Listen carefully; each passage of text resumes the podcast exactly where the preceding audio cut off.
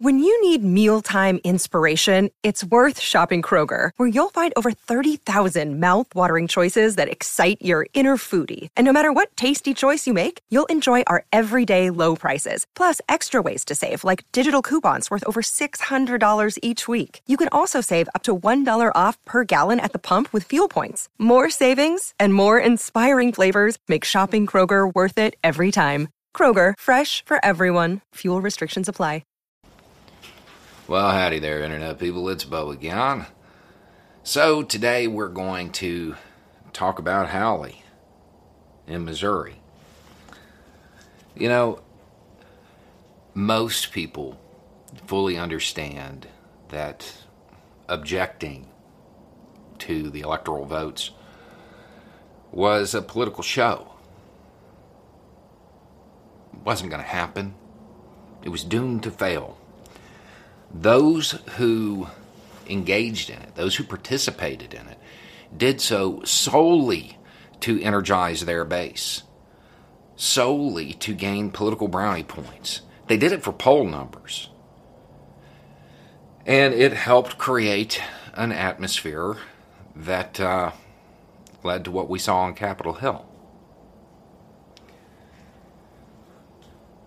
Hawley wanted to fire up his base he wanted to uh, make sure that they would be behind him.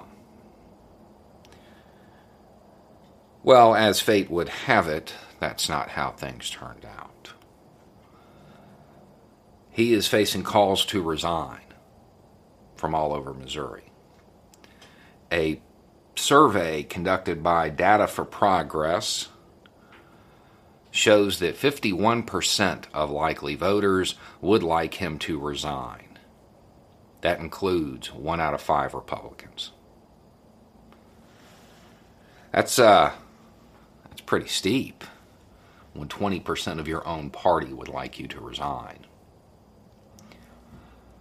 Um, I would point out the, the these numbers don't reflect those who aren't going to vote for him again. These numbers reflect those who want him to step down. One out of five Republicans, 51% of likely voters. I would hope that this becomes a lesson for those in political office. You know the the the best way to fire up your base it's not through sensational headline grabbing. It's not through political stunts. It's not through showing your loyalty to the president. It's by uh, delivering for him. National politics has become about national policy. The thing is, the people who are sent to DC are sent there to represent a specific group of people. That's how the system is supposed to work. They often don't do that. They represent interests that, uh, well, maybe they can help get reelected because they can help trick and con the simple people of Missouri. Doesn't seem like they're that easily tricked. When uh, you go out of your way to engage in something that everybody knows is a stunt, that everybody knows is just about grabbing headlines. And there's a uh, a turn of events that maybe you didn't predict. It's going to have bad outcomes politically.